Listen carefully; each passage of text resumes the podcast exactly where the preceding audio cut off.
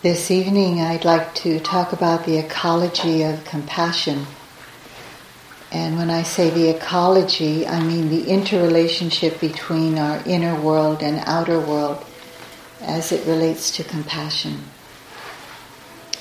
It's said that after the Buddha's enlightenment under the great Bodhi tree in India 2,600 years ago, when he profoundly opened to and understood and realize the liberating knowledge of the Four Noble Truths. And I'm going to state those Noble Truths now. Steve's going to give a fuller talk on the Four Noble Truths, but they are the first truth is the truth of suffering, or you might say the truth of the sense of vulnerability as human beings in our lives. The second truth is the cause of suffering.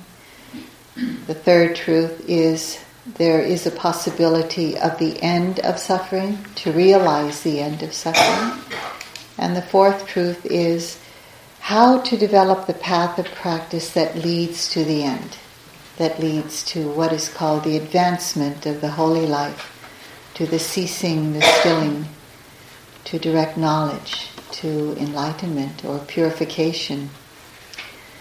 So it's said that even with this rare and precious understanding, the Buddha was reluctant to offer it as teachings to those around him. Because listeners without direct experience would be stuck in theoretical knowledge, theoretical conceptualization. But people really needed to practice, not just to understand cognitively and hear the teachings, for example, and simply agree, but actually to practice and realize for oneself. During that time when the Buddha was uh, reluctant to offer the teachings, it said that a celestial being reminded him that there are beings in the world with but little dust in their eyes. And beings in the world, in other words, beings in the world who are able to practice, who are able to see uh, deeply how things are. And so, with that reminder, what happened, it said, that compassion arose in the Buddha's heart. And this compassion was a strong and natural inclination for the Buddha. And from that compassion, he decided to share this liberating knowledge so these precious teachings we're all benefiting from today is uh, it's like the, the river of compassion that has flowed onto us. This great energy of compassion that we live in in this world cycle that this particular Buddha uh, part, imparted the teachings in. So that is the current, the force we're riding on in this world this great compassion that uh, all these teachings were offered to us upon. It's also said that compassion, and we can experience it for ourselves, is one of the most beautiful feelings a human being can experience in one's life. It's when our genuine caring can connect and open to hardships within us hardships around us, with individuals around us, with peoples, groups of people around us, with all kinds of beings here, with the earth itself, we can open to those, to that vulnerability that we're all living in and faced with and experience. We're able to connect and open to those deep inner wounds that we experience here in this silence and this quiet, we have the privilege of open to those, of opening to those wounds. In our busy lives, we don't have that. We're so busy paying attention to our responsibilities because we're good human beings, but we're so busy. And I, I speak from experience there. I really treasure the opportunities I have to do something like this.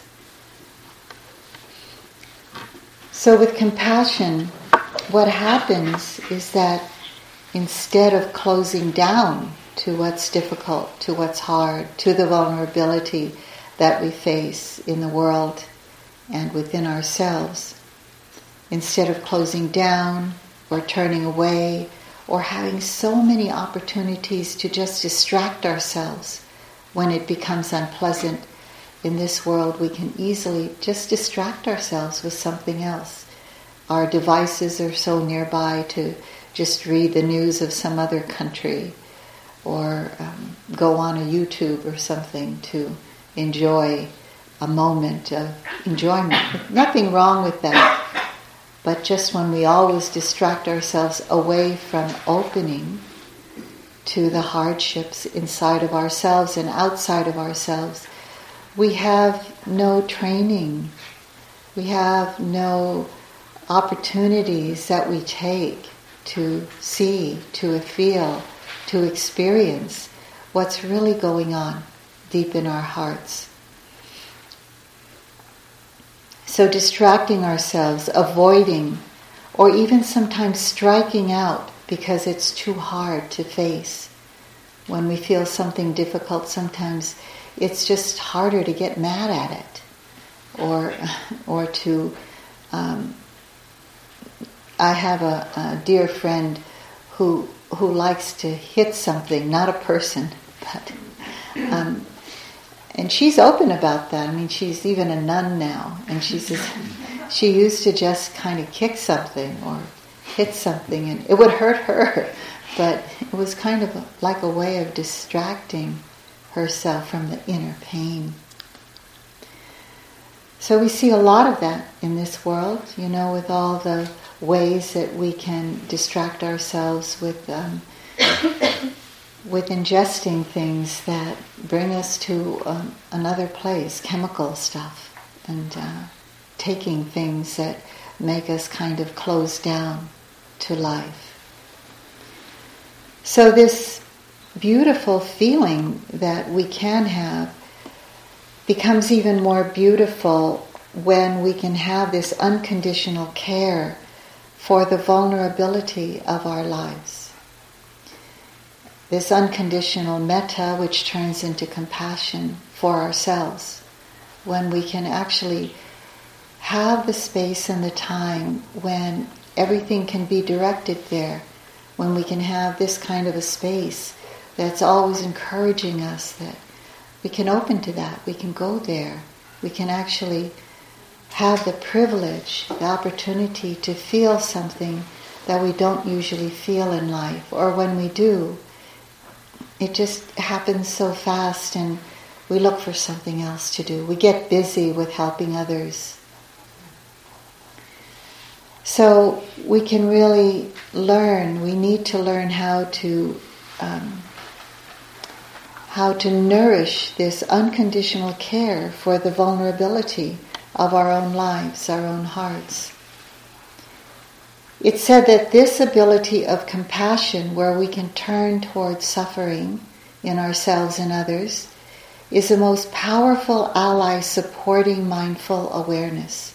Of all the allies we have, of all the beautiful qualities of mind that are available to our training in the Dharma and in other trainings too, that uh, compassion, it said, is the most powerful. It's the most like awareness in a way, because when awareness uh, is really feeling spacious, neutral, open, and it isn't being defiled by attachment or aversion or delusion, it can open to suffering very easily. But when compassion is present, it provides nourishment for that opening. It provides strength for that opening. So, tomorrow, when we start to open again and to practice metta with a, a person we're having difficulty with, going to learn a little more compassion. Um, the, the words that might go with a compassion phrase tomorrow, because it's important that we understand that sometimes we're opening with metta to something, but we realize that it's really compassion. And sometimes we can actually intentionally then uh, use compassion to open to a person, a predicament, a uh, place of um, where we need more understanding in our outer life, in our inner life. So, this compassion feeling is uh, subjectively as a, a, sense of a feeling of grace. I know that's kind of like a conceptual wor- word, but some of you may know that. You know, when you can't describe the feeling that came over you, when you were just able to be with something, even be with something beautiful, happy, also to be with something that's difficult and stay completely open to it. This is a sense of grace that comes upon us, and it's very difficult to describe. It's a combination of that and gentleness. That um, I know even this afternoon when I was practicing metta and I was tuning into a particular person, I just um, had this feeling of extreme gentleness. And it, it was actually very, very pleasant but it was a little bit, you know, if we hadn't experienced that before, it would be like, it could feel like weakness, but it was a feel like really very deep softening of my heart. And it was very restful for me in those moments. Of course, it's impermanent, it went away, but it was a feeling of, oh, I never realized that that person was so important to me in my life. You know, just that deep connection of metta and I tuned into how much I I had a difficulty with that person, but it just kind of dissolved in that moment. So it's actually a strength too, an inner strength. When we have compassion, we need to have courage because it takes a lot of inner strength, a lot of courage to open to what we're not used to opening to opening to those default settings that we have, those parts of ourselves that we don't even want to talk about. I mean, now um, we can more easily sometimes talk about the shame we feel about this or that, regrets that we've had in life. And we can open to those tender places inside that are really vulnerable remembering emotional crises that we've been in or that we are still in, or bringing up, or it just comes up things that we've had in the past that we haven't clearly faced yet because it's so hard. You know, we remember things and how some of you have mentioned this afternoon times you've been hurt, and then that comes up again for you, and it's not easy, you know, but actually you might have felt during this time that with metta, which might have turned to compassion in that moment, we can actually really um, embody it. We can feel close to it and not shy away, not push it away, not look for something else to cover it up in that moment. The inner storms, the personal tsunamis of our life, we all have them. We up here are not uh, immune from that, no. But bit by bit, we take them as um, opportunities to grow more, to grow bigger in our hearts, to have more compassion, more equanimity, more spaciousness, to include all of what this human life has for us, karmically unfolding. In an old journal, um, I found where I was going through a feeling of being really incomplete, trying to face a broken heart, you know, losses, having to leave um, my country of origin because of difficulties there, and leaving being a single parent. It was very, very confusing, and I didn't know what was my life all about anyway? What was I supposed to be doing anyway? Opening to a lot of losses, which I decided on. I decided to leave, it was my decision, and the losses were a decision that I made to lose a home there, uh, a family that I had there. So a lot of vulnerability. Um, and connected to that in an old journal, I found a passage where I had written about coming across this quiet desperation that I had. That when I looked at this quiet desperation, it didn't have so much to do with those particular conditions of my life. You know, that I left that life being in my 20s with, you know, responsibilities now and it was like I was really looking for the meaning of life.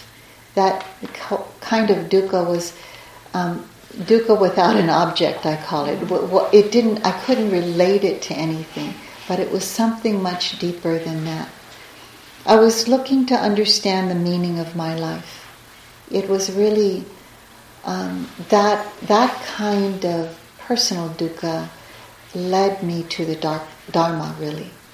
And I had this um, spiritual urgency to understand what what is this my life, this life, a life, all about anyway.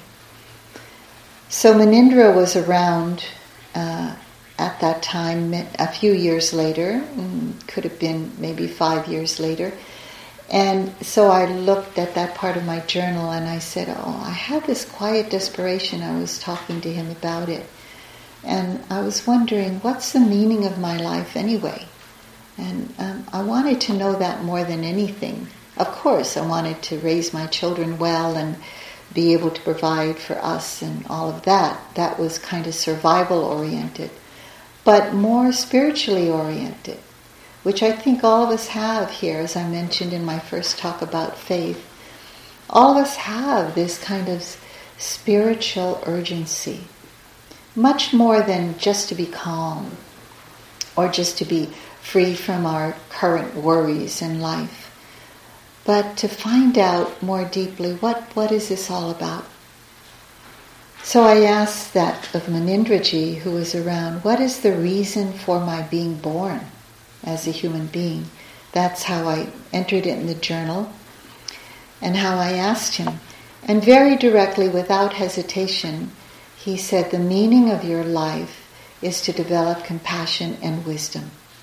It was very direct and really simple. So to use, and to use, he continued to say, use those qualities in life, not just for myself, but to help others along the way. And he was an embodiment of that for me. So, this quality of compassion is an equally important part of what we call in the Dharma the two great wings of the Dharma. And these two wings are compassion and wisdom. This is what we're developing here. We first develop metta, which can turn into compassion. We develop that side of our hearts and minds.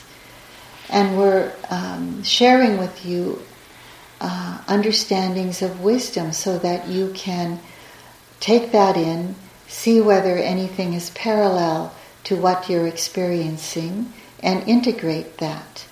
Integrate that understanding, that knowledge that might be coming forth. It's said that in the Dharma, in order to progress, so to say, in the Dharma, you really have to hear the Dharma.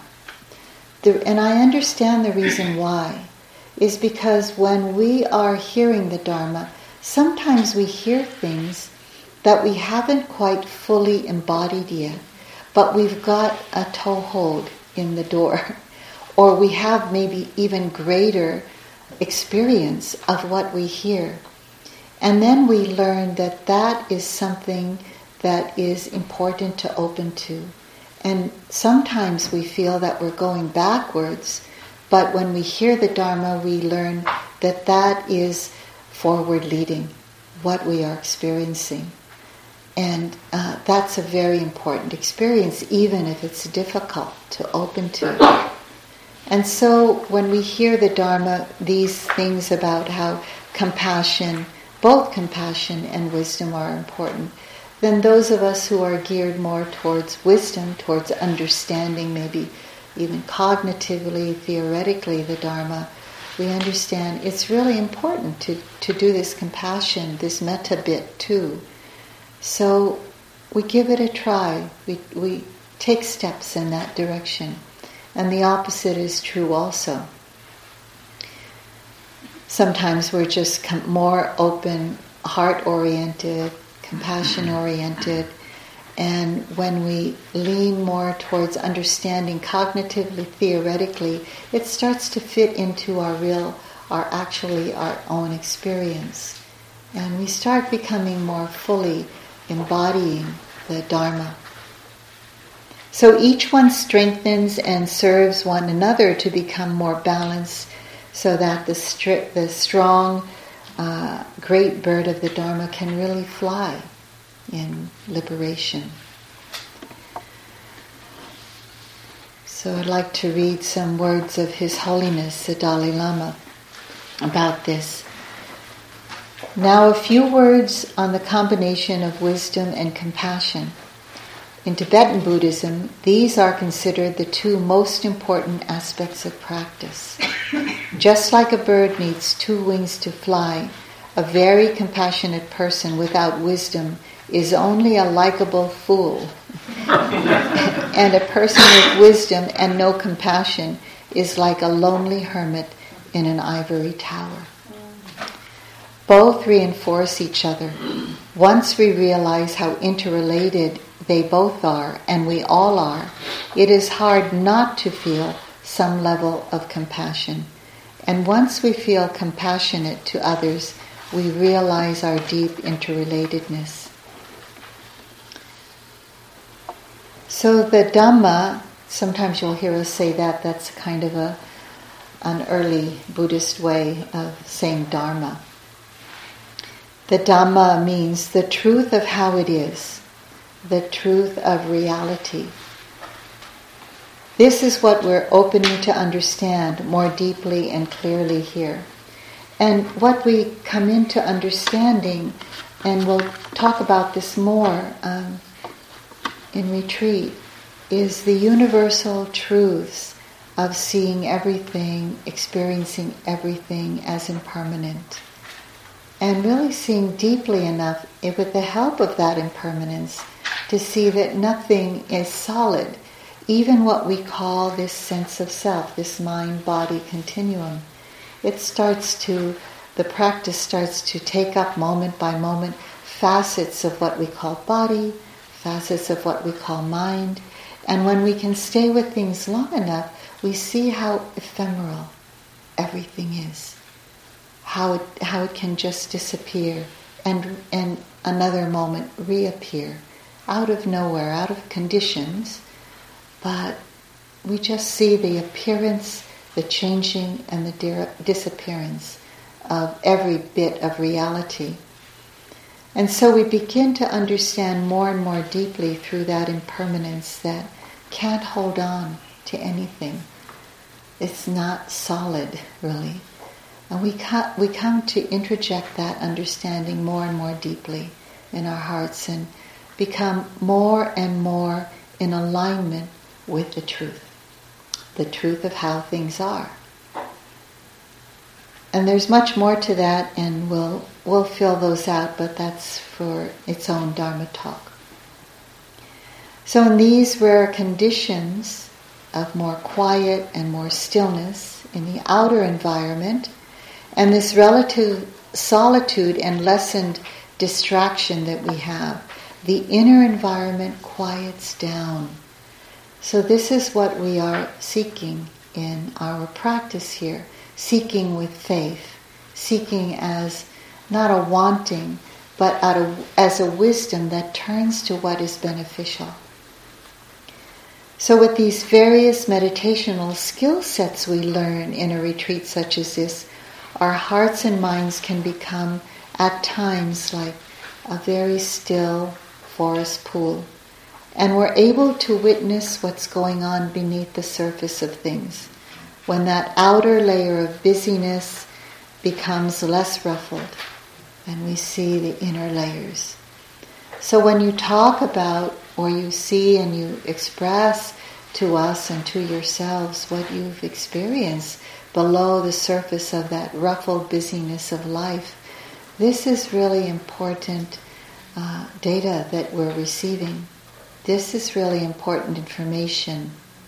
Even though it's really difficult to face, we need to face it because it's part of the reality of life that we don't know we're constantly um, covering up somehow, ignoring or um, covering up with delusion, pushing away with aversion, running away towards finding something more pleasant. So here we're, we're encouraged, just stay with it. Just stay with it. Maybe we can see more deeply. Of course, there are lots of beautiful experiences, but also we open to the fact of vulnerability, even with those beautiful experiences. We see how vulnerable they are. They don't last. And so we begin to notice the dukkha nature of life. Of course, there's beauty. Of course, there's joyful moments. And we can enjoy them while they last. The Buddha never said, don't enjoy them. it's, it's more like whenever he talked about joy and be careful about it, it's not to have attachment to it. That's all. Because when you have attachment to it, we suffer. Why? Because it doesn't last. But if we're in alignment with how things are, when joy comes, we can completely open to that joy, be with it, and know it when it comes, when it changes, and when it passes away. No problem. So in the process here, we become we are becoming more deeply of aware of the fact that conditions at every level are constantly in flux, and they're all one condition uh, connected to other conditions that make other conditions come about. It's all interconnected. Of course, we see this in the situations of the world around us, economically, politically, environmentally, socially, each one affecting one another. We need to have compassion for that too, compassion for the outer world and how that's happening compassion for the injustice and the unrest around racism, sexism, ageism, gender bias of all kinds, and much, much more. The fact that it's very hard to acknowledge and face all of that is a truth also. It's really hard, though we're trying our best. So the elements of earth, air, fire, and water endlessly interacting with one another, every place, everything we turn to, the leaves rustling on the trees, the constant changes around us in the sky, the darkness turning to light, gently fading into darkness again and back to light. It's constantly, constantly changing. So the vulnerability of the environment around us in the inner environment, we're constantly seeing that. When we turn your attention to, like, can you turn your attention to one experience in the body and just be with it? Just be with that pain. You can make all the justification and the reasoning for why it's happening and make the changes in your body so that it won't be so bothersome. But the pain's still going to come. What, I mean, we can examine that. What is pain really? Pain is a sensation in the body connected with some experience in the mind of fear or aversion or attachment to how we think it should be, and the concept of pain arises.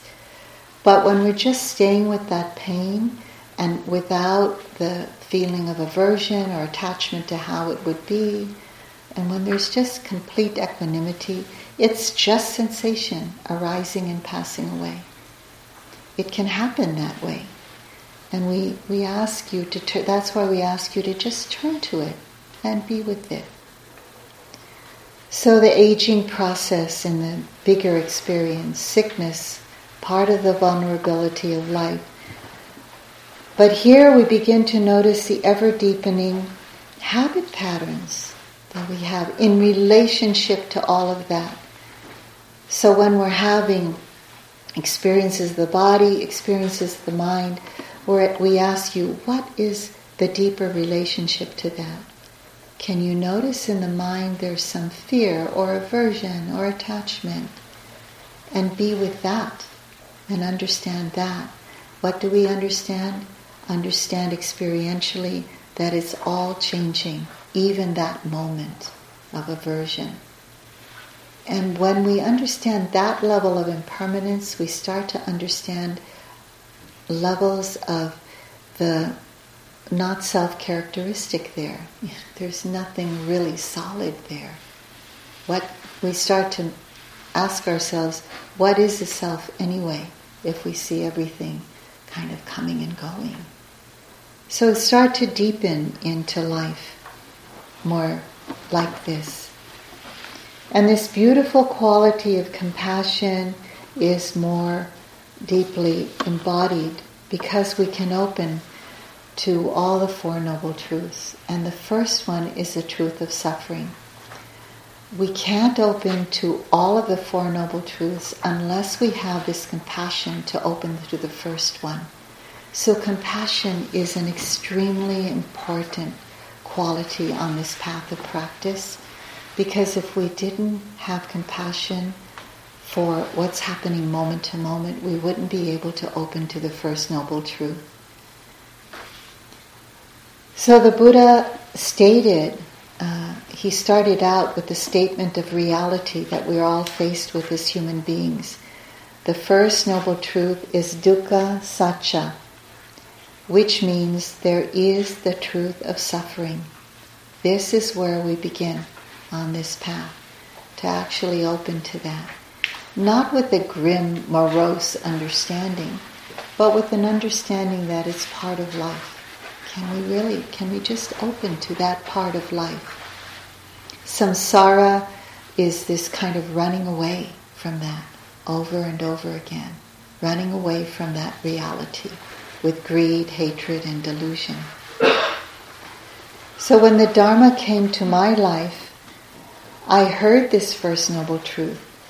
And what I realized is that it met me where I was at it gave me permission to accept myself as being human and not like I had to attain some kind of angelic quality in order to um, be on a certain path. But it really said being human is opening to suffering. That gave me permission to accept myself and not be in denial that somehow I was wrong or my life is wrong because I, I wasn't in some place that was holy, so to say. The Buddha was a realist and not a pessimist. Wasn't negative by saying this. The Buddha's first noble truth was about the truth, you know, facing realistically how things are. And he taught that we needed to open to this with tenderness and the care of compassion because anything else would take us further away from it.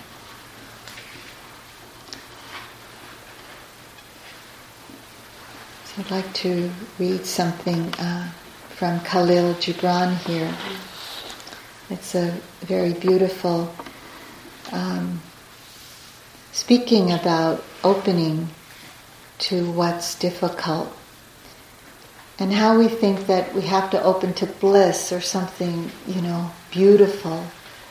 And that's what it's all about.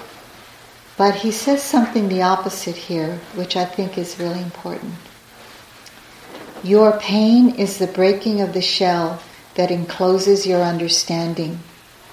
Even as a stone of the fruit must break open that its heart may stand in the sun, so must you know pain. And if you could keep your heart in wonder at the daily miracles of your life, your pain would not seem less wondrous than your joy. But equally so. That's that last part is my words. Equally wondrous, opening to the pain. So we start with the basic goodness of metta, that unconditional kindness, And then we learn to turn it towards compassion.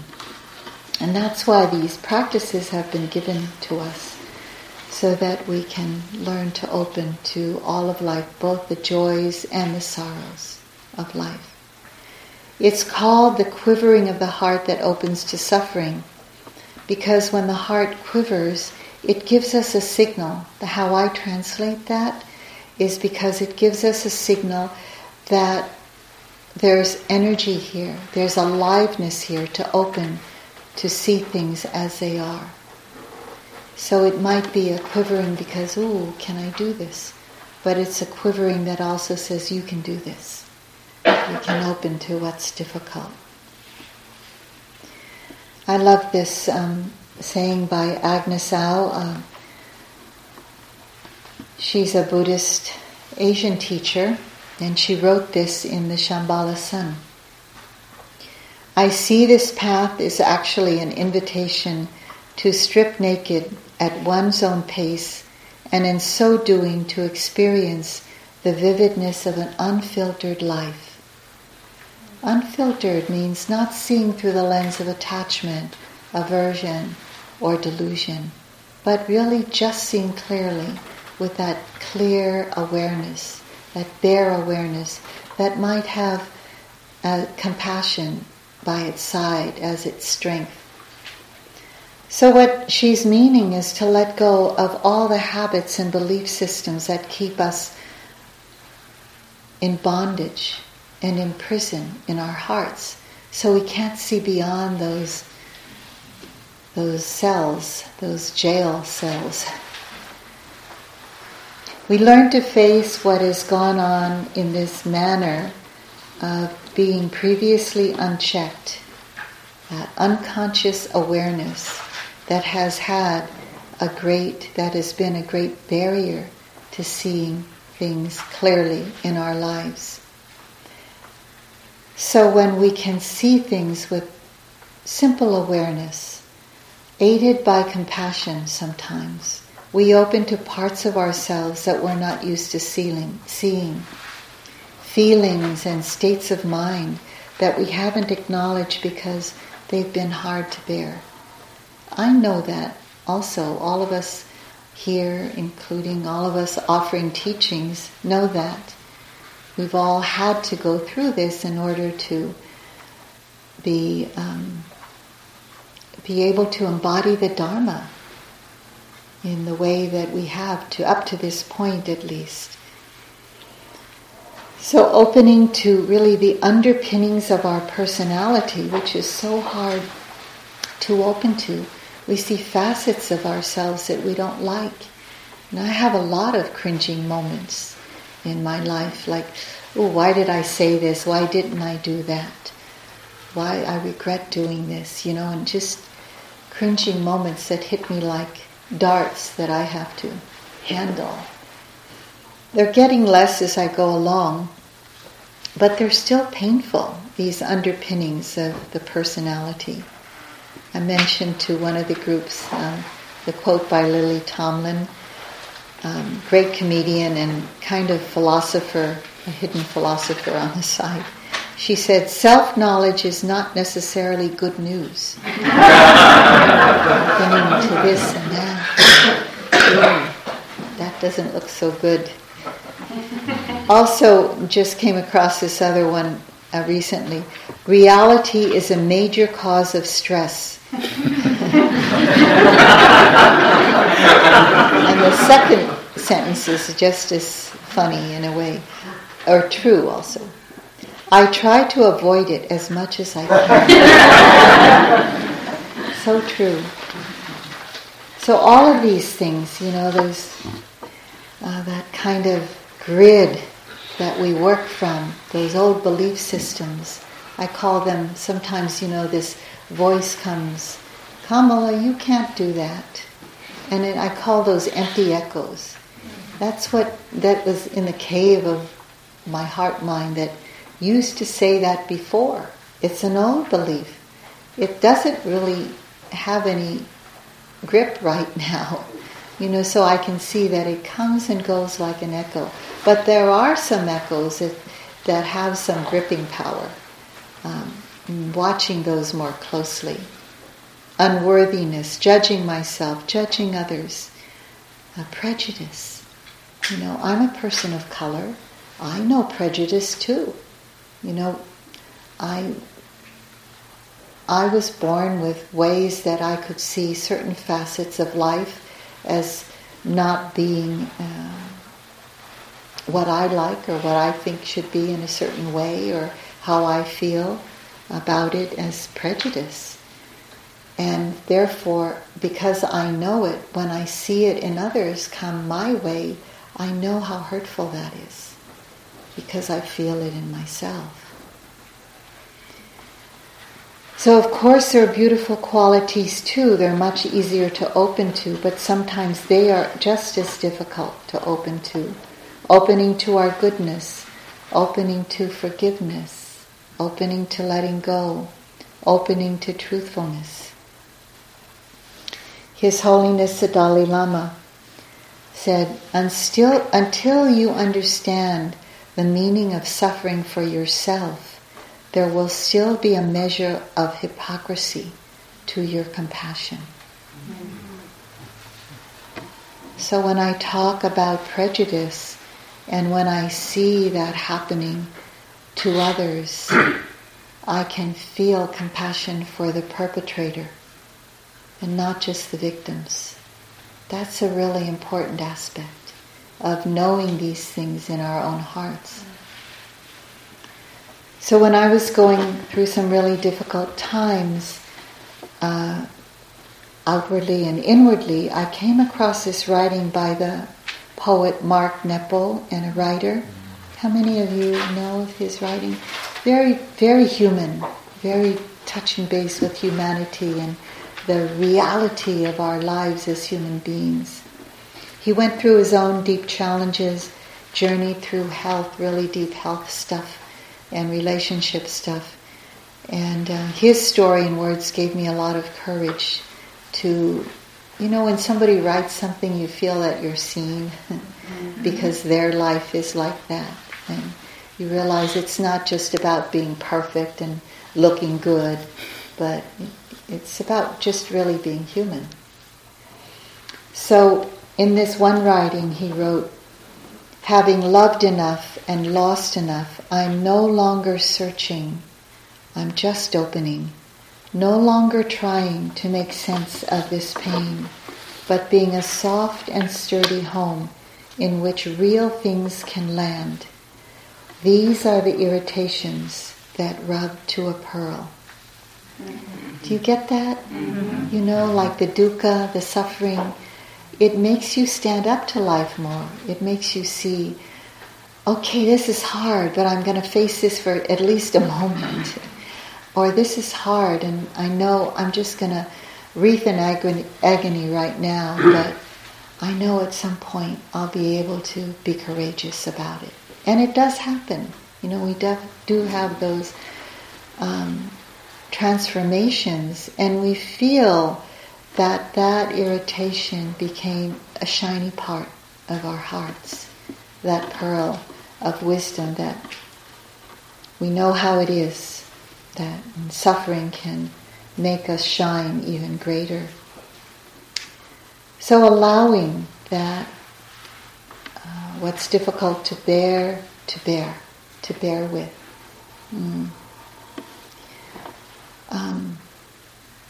Our, uh, one of our teachers, Sayadaw U Pandita, all these teachers had great effect on us, but I loved his his stern compassion that he was able to say, just stay with it, stay what is with what's difficult, pain in the body, pain in the heart, mind.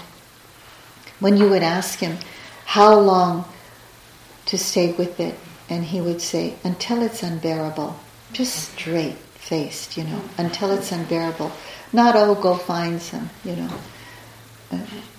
When he'd say that at the right time, of course, sometimes, you know, you'd have to rest or whatever there is to do. But, um, and then more, and then go beyond that envelope sometimes. So sometimes you reach a, a place in that pain where you say, this is as far as I can go, But sometimes you can go and eke further, and then you're able to see that it's really so ephemeral what you were calling so hard to be with.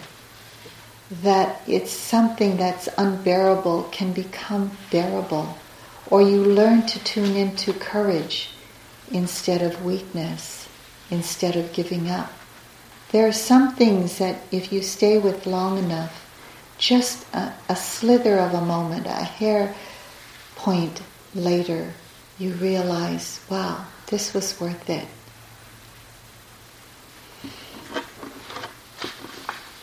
So, from what I hear and see in these various communities I'm in and connected with, I feel and feel in my own heart, I know there's a growing sense of urgency within all of us, you know, as a group and individually here, to help and to do what we can from this deep place of strength, of gaining strength, of being able to face all those, um, what's all the injustice in the world and what's going on at all levels. To be able to offer our gifts, however insignificant we consider them to be, wherever we can in our own communities, offering what we know about this practice um, to groups that we are qualified to do that in as leaders. Um, all this mindfulness training so important to offer to communities. Um, it spreads the word, then allows more people to come in to the Dharma and know the various aspects of it um, bit by bit. To touch the world, which is increasing in complexity and speed, to touch our own humanity with simplicity and slowing down. We learn to do that in a place like this how important it is when I see us all, or you all, walking slowly and being able to just do the walking practice and do what you're doing, whatever it is, hearing a moment of just hearing, having a moment of just seeing, keeping that simplicity. It's so wonderful to, to see that, to see that you're actually taking advantage of all the support that you're being given that we've been given.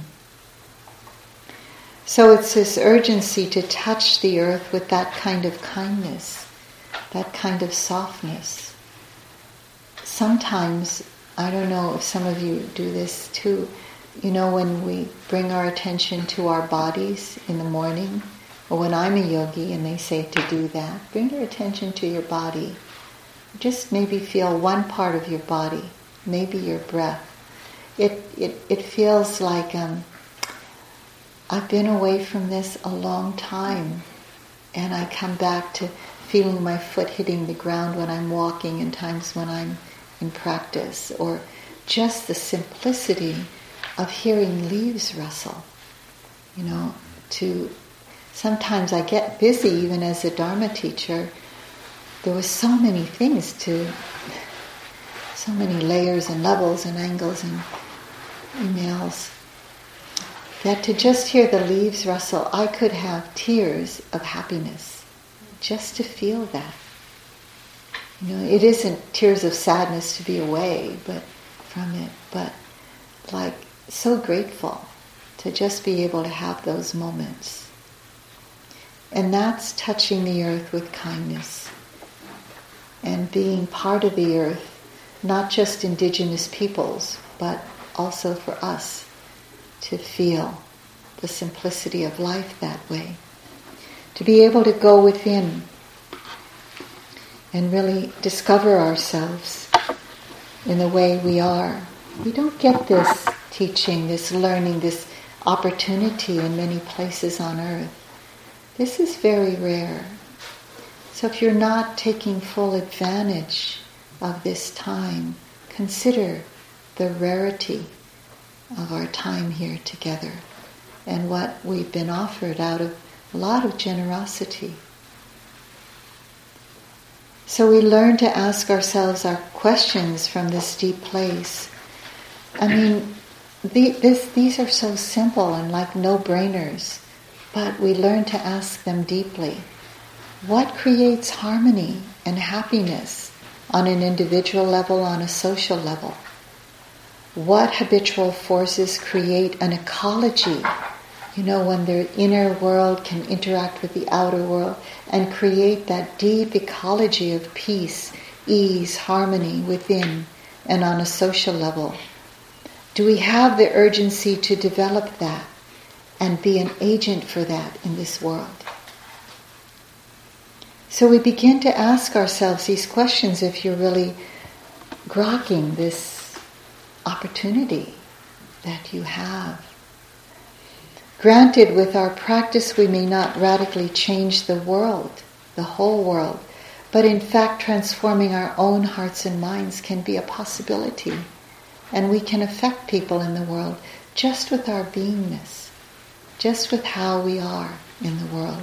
We don't have to be a Dharma teacher or um, any great being. A great being is you in this world, doing what you can, you know, just being kind, smiling.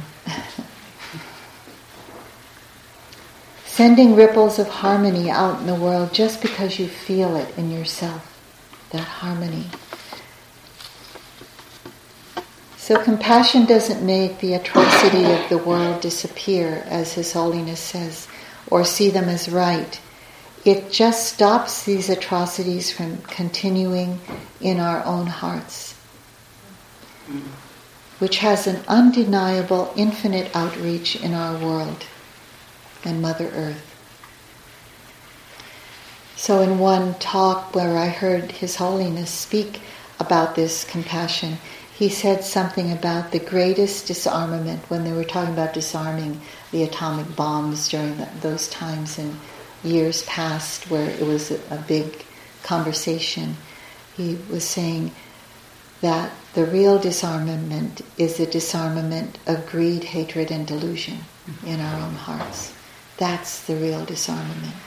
And that's where we can have a great effect in the world.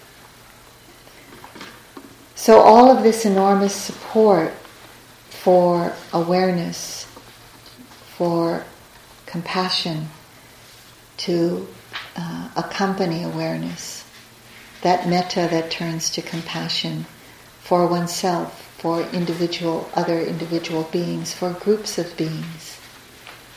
Um, this is really important.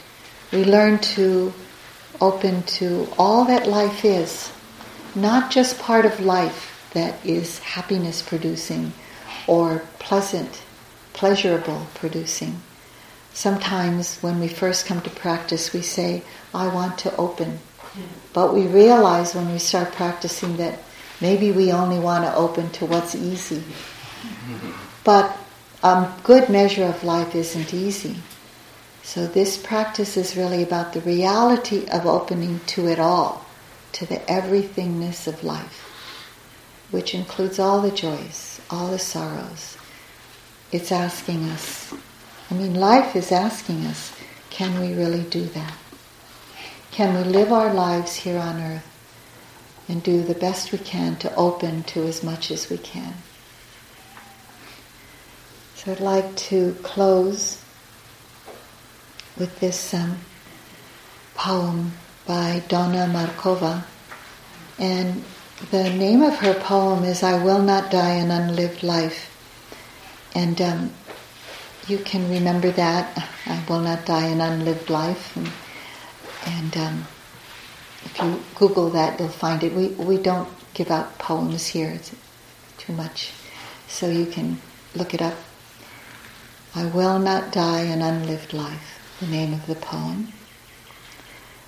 I will not live in fear of falling or catching fire. I choose to inhabit my days, to allow my living to open me, to make me less afraid and more accessible, to loosen my heart a wing, a torch, a promise. I choose to risk my significance to live so that which came to me as a seed goes to the next as a blossom, and that which came to me as a blossom goes on as fruit. I will not die an unlived life. So let's just sit with those understandings and let go of the words.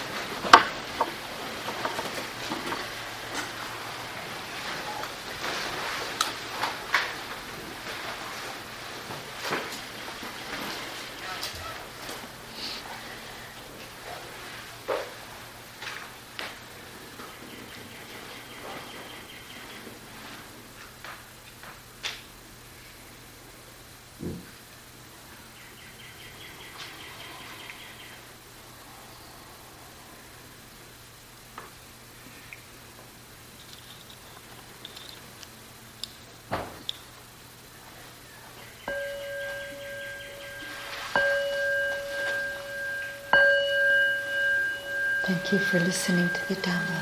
Sadhu, sadhu, sadhu. Thank you for listening. To learn how you can support the teachers and Dharma Seed, please visit dharmaseed.org slash donate.